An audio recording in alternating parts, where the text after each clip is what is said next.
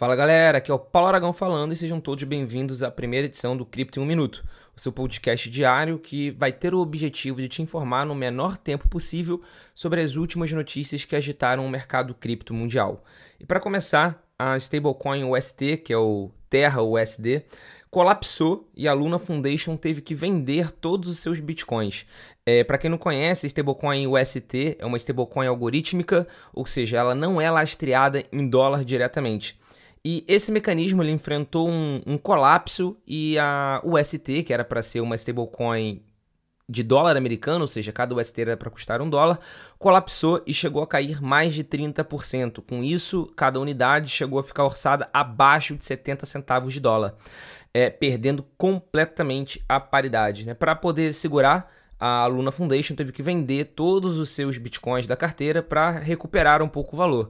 E no momento da gravação desse áudio, o ST está custando cerca de 85 centavos de dólar. E isso acabou causando a nossa próxima notícia aqui do Cripto 1 Minuto, que foi as mínimas de preço do Bitcoin em 10 meses provocam liquidação de 1 bilhão de dólares, enquanto o Bitcoin observa a lacuna de 35 mil dólares na CME. De acordo com os números né, de recursos de monitoramento on-chain da CoinGlass, a queda do Bitcoin abaixo de 30 mil dólares desencadeou grande parte das liquidações do mercado de criptomoedas em um valor de mais de 1 bilhão de dólares. A grande parte né, dessas posições eram longs, ou seja, eram compradas provenientes de altcoins. Nas 24 horas até o momento em que esse áudio está sendo gravado, esse podcast está sendo gravado, o Bitcoin respondeu por cerca de 330 milhões de dólares do total de liquidações com o restante de tokens de altcoin. E enquanto alguns choram, outros aproveitam para vender lenços ou então para comprar mais barato. El Salvador fez a sua maior compra de bitcoins individual e revelou também os modelos da Bitcoin City. Né? Conforme o preço do Bitcoin é, enfrentou forte queda, o Naib Bukele, o presidente de El Salvador, anunciou a compra de mais que 500 unidades de Bitcoin por um preço médio de cerca de 30 mil dólares.